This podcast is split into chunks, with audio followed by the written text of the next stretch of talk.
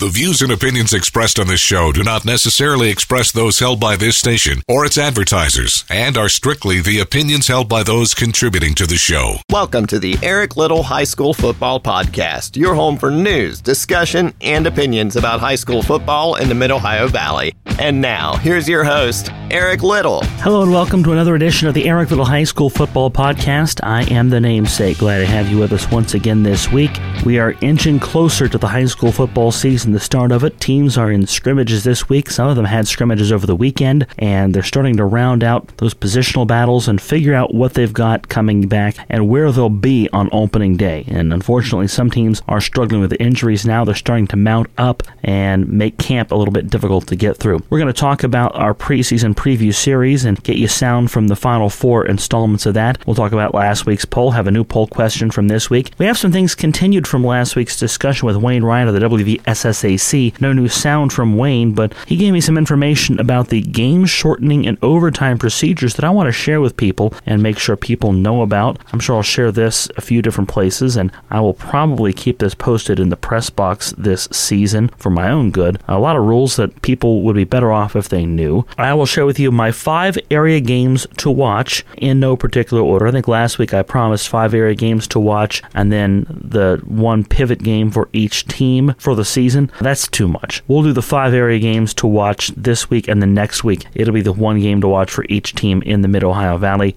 It is my show. I can make executive decisions as I choose, and yeah, I choose. All of that coming up here later on. Of course, this is a podcast about high school football in the Mid Ohio Valley. Thank you for listening. However, you found us this week, subscribe, download, write us, rate us, review us, whatever you need to do. Let us know what we're doing. Let us know what we could be doing better. We'll try to find a way to make this a show that's closer to what you want. This is your show. This is the show for discussion of high school football in the Mid Ohio Valley. Let's begin with a continuation of our preseason preview series. I talked to Tyler Consolidated head coach Ryan Walton. They're coming off a playoff season. They got a six and four year last year and a 16 seed. They went to Wheeling Central and gave the Maroon Knights a game for a little while before Wheeling Central pulled away. That's eventual state champion Wheeling Central, by the way. But Mark Rucker and the Silver Knights are looking to build from that. Mark Rucker is going to be the go to guy. Won't be the only guy in that offensive backfield the Silver Knights will lean on, but Rucker's leadership has improved as he's gotten older like you said, last year we went on the first round playoffs, played Wheeling Central. They're eventual state champions. And uh, Mark was fortunate enough to have a pretty good game, but that wasn't just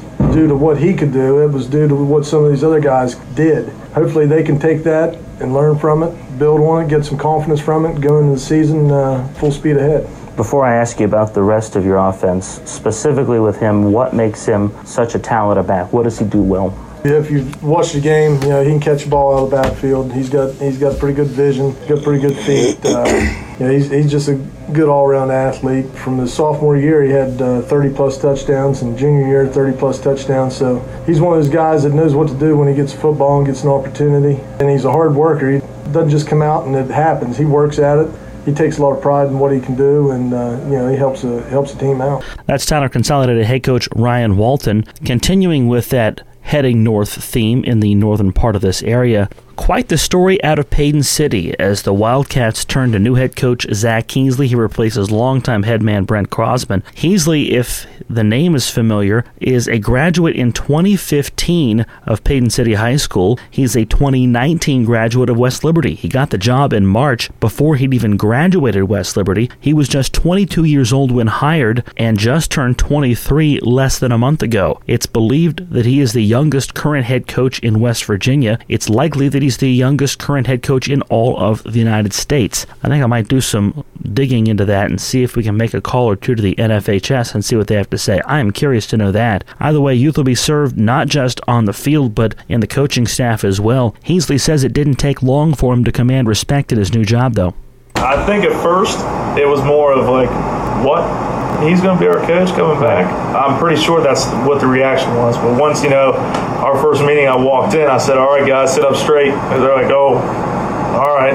And then we started going and we started building that, that professional relationship mm-hmm. where they knew what I expected of them and they expected of me that they had to give their 110% to me or else I was going to get on them and yeah. be disciplined with them. So they started working really hard and just kind of get to that normal coach player relationship. Did you feel like you had to crack the whip early? I feel like I did. Once yeah. or twice? Uh, yeah, well, I, yeah, and I've been told by so many people that you got to start off strict before you can ease down. Right. And that's something I try to do, but I'm staying strict with them now because I feel like we got to be strict. We got to be tight about everything and make sure everything is perfect, mm-hmm. the closest thing to it, to be able to win ball games. That's Paden City head coach Zach Heasley. One of the things I asked Heasley later on in the interview is if he had any personal connections to the players on the field in a small town. He grew up there. You have to know somebody. He says one of his players is the younger brother of a guy that was the running back when he was in school there, and his current running back was his next door neighbor growing up and has been his next door neighbor for a long time. The kind of things that happen when you're 23 years old and you're coaching at your alma mater. You're bound to know somebody, or somebody's bound to be the brother of someone you played for or something like that. And there might even be more connections than he was able to share there. But uh, an interesting thing that we'll keep an eye on and see how Zach Heasley does at Paden City. Well, from the youth to a veteran, River head coach Mike Flannery has a strong freshman class, 13 freshmen coming in, and that's going to infuse a team that was low in numbers last year. They finished up with barely under 20, and they've got a little bit more in the numbers this year. They're a little stronger there. A playoff team last year, and a team that Mike Flannery hopes can get back there.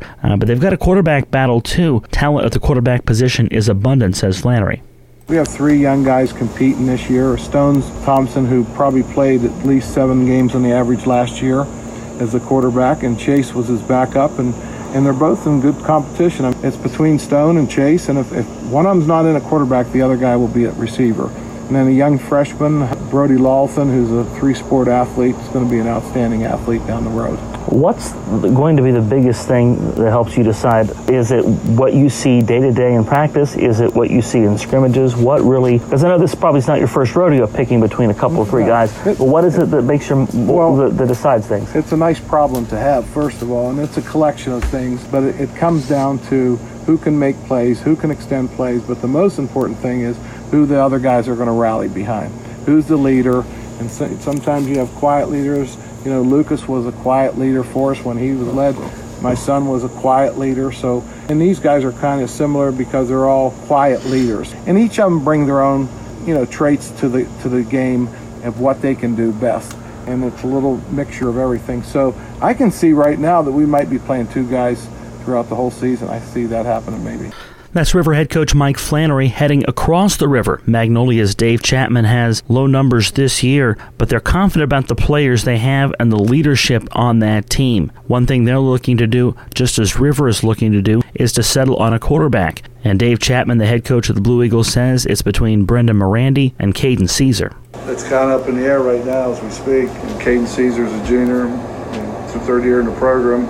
Obviously, the Caesar name yeah, was a two-time All-Stater here. His grandpap. I played for his grandpap. And the name so, does the name always does grab your so attention. Things have come kind of come full circle. I coached when Aaron played, Kate's dad, but Pat's brother Brendan is mm-hmm. is also battling for that spot. So you know, here after the second scrimmage, you know, next week rolls around, we'll know. That's Magnolia head coach Dave Chapman. Of course, the Morandi he mentioned, Brendan Morandi, is the younger brother of Patrick Morandi, his quarterback last year. Chapman also would go on to mention that whoever doesn't get that starting quarterback job will be used as a receiver this season. So both players will see the field, and you kind of expect that on a team that's got numbers in the 20s. So that's our preseason preview series. The whole thing is on Light Rock 93R's Facebook Live, so check it out if you haven't already. Stay connected with us on Facebook. Like our page, the Eric Little High School Football Podcast. While you're there, answer our weekly poll question and feel free to share your comments or questions. Eric will get to those on a future edition of the show. Let's take a look at last week's poll question. We asked you, what gets you most energized about the start of a season? And unlike the previous week, this was a multiple choice question. I think they tend to go best when they're multiple choice. The feedback is the best. They're just the best in a lot of other ways. But either way, what is the thing that gets you most excited, most jazzed, most ready to go, rip roaring pumped about the start of the season? Is it your team's chances or is it school slash community spirit? And we did encourage write in answers. 64% of you said it's the school community spirit, 36% said it's the team's chances out of 14 votes. And I get that. There's a lot of folks who have to rally around something or want to rally around something, and no matter how good or bad or ugly a team's season might be, at the very least, you have those first few games, that first month of the season, where you can come together as a community. The weather's usually pretty good, and it's usually a fun time to come out and support the kids and see people you know, your friends and neighbors. And then as the team maybe picks up some steam and the team does well, that could transition into the thing that gets you out to the games. But either way, 64% of folks said school community spirit, 36% said your team's chances. The one write in we got was Taryn Malone. I enjoy seeing the media's coverage of all the teams across the area. It gives many people an eye opener on what to expect for the upcoming season. Taryn is a media guy, I gotta say, is a little biased, but that's okay. We, we respect that, and we're glad to hear from Taryn once again as he's embarking on his career at WVU, his education there, and a long media career, what we hope is a long media career. So thank you for writing in, Taryn, and wish you best of luck as you get started at WVU. This week's poll How much stock should be paid to preseason polls?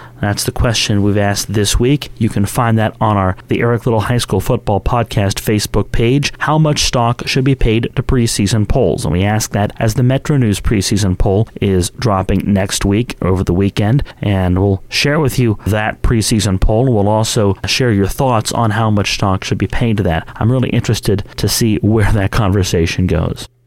Something left over from last week that I wanted to touch on once again. My visit with Wayne Ryan of the SSAC was a good one because we got to talk about a lot of rules changes. And if you haven't had a chance to watch episode two of this year's podcast, I recommend you go back and listen to last week's episode. There's a lot of things out there that you'll probably learn about how the game's going to be officiated this year, some rules changes, and that'll get you set for watching the actual game this year. One of the things that he did for me there was he handed me two cards. One of them was a card that summarized the game shortening rule from the NFHS, and the other one is a card that has the West Virginia high school football overtime procedures. And Wayne says these cards are with the officials at every game, so that way when these situations arise, an official knows how to properly educate that procedure. An official could do an entire season or two seasons or multiple seasons of games, never see overtime, or you could see it twice in three weeks or even back to back weeks. And the same with the game shortening rule as well. So let's take a look at the overtime procedures. There's a coin toss at the beginning of the first and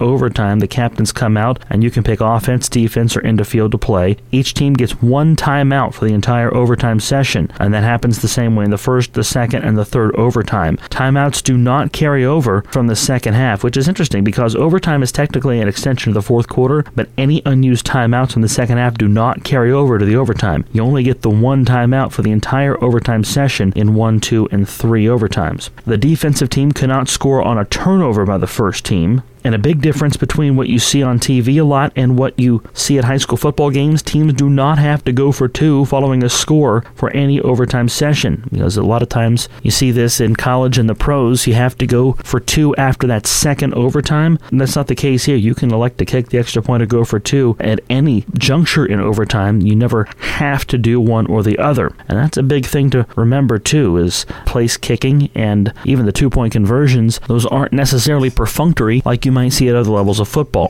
And another big difference between West Virginia high school football and a lot of other levels is that at the end of three overtimes in the regular season, that game is a tie. You get three overtimes, and that's it. I've done exactly one game in my career, and I want to say it was Paden City and Valley. Uh, that was a tie after three overtimes. We had the post game show, and my power got shut off while I was doing the post game show, so it ended kind of abruptly. Three overtime tie, and that's what happens in the regular season. If there's a playoff game, then you repeat the same procedures is a third overtime, and you just keep going and going and going until you have a winner. So we haven't had one of those in a really long time, a long game in high school football in West Virginia. You won't see it in the regular season. The game shortening rule, beginning with the start of the fourth quarter, if a 35 point differential has been reached, the clock operator will keep the game clock running unless the clock is stopped for an injured player, a charged team timeout is awarded, there's a change of possession, there's a score for a try after touchdown, or any extended delay. Now, the game clock will run any other time, and the most important thing to note is that once that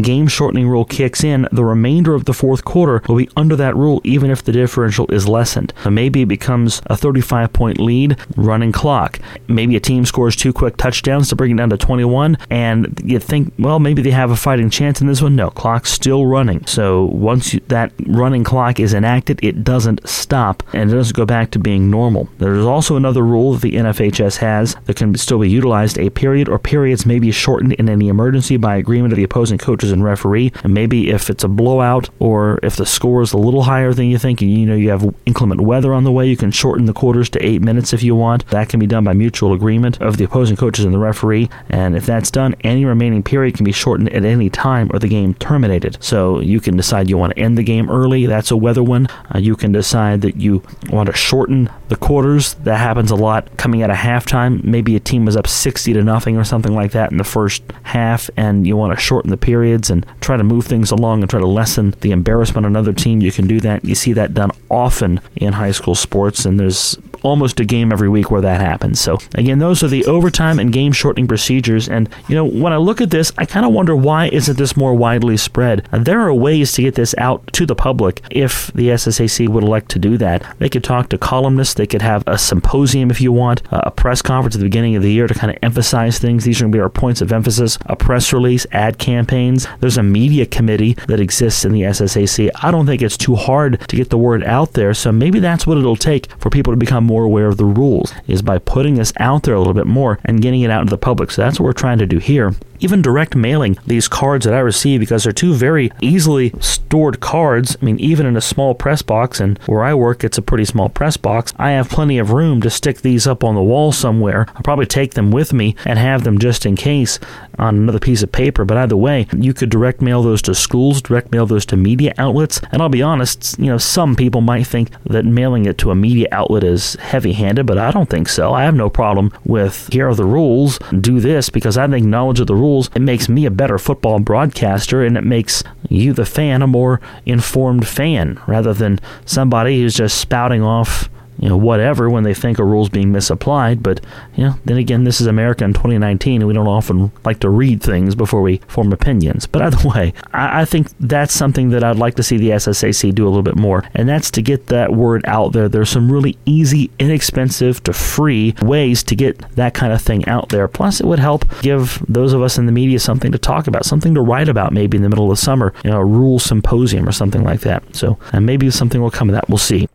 Last week on the show, I promised you five area games to watch. I also promised you one pivot game for each team in the area. I decided to change things. I'll save that for next week, but I wanted to get you five games to watch. These are five games in the area in no particular order. There's not necessarily one through five, five through one. These are five games that I'll have an eye on this season. I tried to stay away from rivalry games because there's a, it's a cliche and it's true. Those are always worth watching at some level. There's a couple of them on this list, but I had really good reasons to put them on the list, and you'll find out. How about Tyler Consolidated at home against Doddridge County? That game is September 6th, as Doddridge County forced to come into Kidwell. They'll be off their artificial surface at their new stadium, but this is a matchup that saw Mark Rucker of Tyler Consolidated and Hunter America for Doddridge County go off last year, as was mentioned last week on the show. This game will be broadcast live on 1455 Media. Mitch Owen from 1455 Media said that he's interested to see what these two running backs can do, and I'm interested to see see what America and Rucker can do for an encore, and we'll see how it goes as Tyler Consolidated faces Doddridge County. I think that's going to be a really good football game. The first rivalry on this list is Parkersburg South and PHS. November 8th, the end of the season, both these teams will have nine games to shake things out. It might take Mike Bias's Big Reds nine games. They're young at a lot of positions and they've got a lot of growing to do, but I think that could be a really good team by the time things are said and done. But Nathan Tanner's Patriots are also young in a lot of ways. They've got Brandon Penn coming back as quarterback. Penn has started for the last few years, but quarterback is a new position to him as a full time player.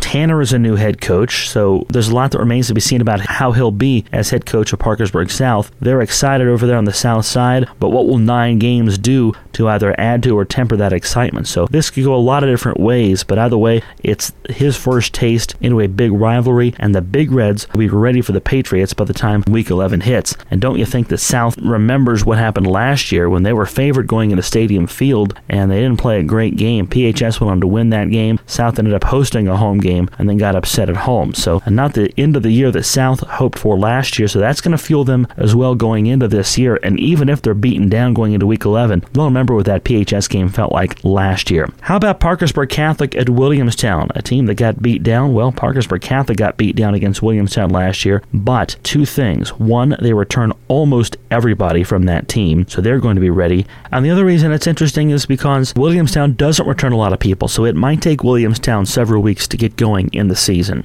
A lot of excitement around Parkersburg Catholic, and justifiably so. But Lance Binninger and the Crusaders, they remember the sting of that loss last year, and we'll see how they bounce back from that. Another one is a rivalry game, as was Williamstown Catholic and PHS South. River at Frontier. River is a team that's young. They've got a good young nucleus. They were a playoff team last year. It's possible they'll have enough to get back to the playoffs this year. But where is Russ Morris's squad? He said last year was a growing season for them. They really felt that they gelled in the last couple of games of the year. They're a squad that if they could have continued to play for another month or so, I think that would have been a team that got a lot better as the year wound down. So I'm interested to see where they are. That's late in the year, so they'll essentially have a whole of the season before they get to that. So I think Frontier could give River a game in that one, and given that it's so late in the year, that could be playoff positioning for both of those teams. Another game, my last game on this list, is one you might not expect to be on the list, but it's there because of possible playoff implications. Magnolia at St. Mary's on October 18th. Magnolia and St. Mary's, longtime rivals, but that rivalry is kind of tempered in recent years. But it could be stoked up once again. St. Mary's off of a rebuilding year last year. They uh, look to be a little bit stronger this year. Magnolia is a little bit down in numbers, but they believe in who they have. So both of these teams could come into that game as fringe teams for the playoffs. That could essentially be a play-in game for the playoffs. But if St. Mary's can survive the first half of their season, they have three of their last four games at home, and even though they have Tyler Consolidated at the end of that schedule, a team that projects to be kind of tough this year,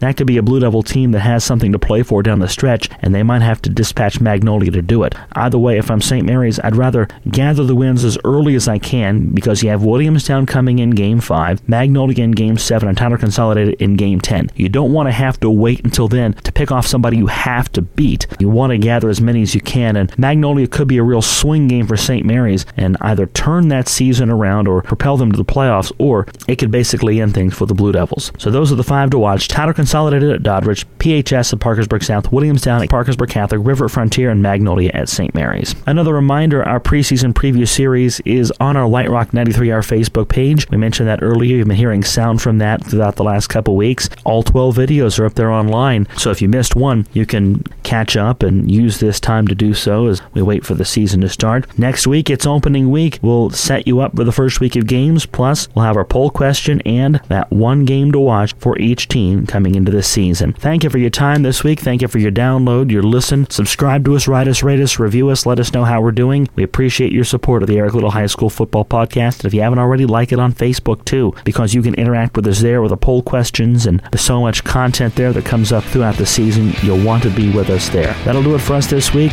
Thank you for listening. My name is Eric Little, and I'll talk to you again next week on the Eric Little High School Football Podcast. This has been the Eric Little High School Football Podcast. Don't forget to like us on Facebook and vote in our weekly poll. Come back next week for another new episode, and thanks for listening.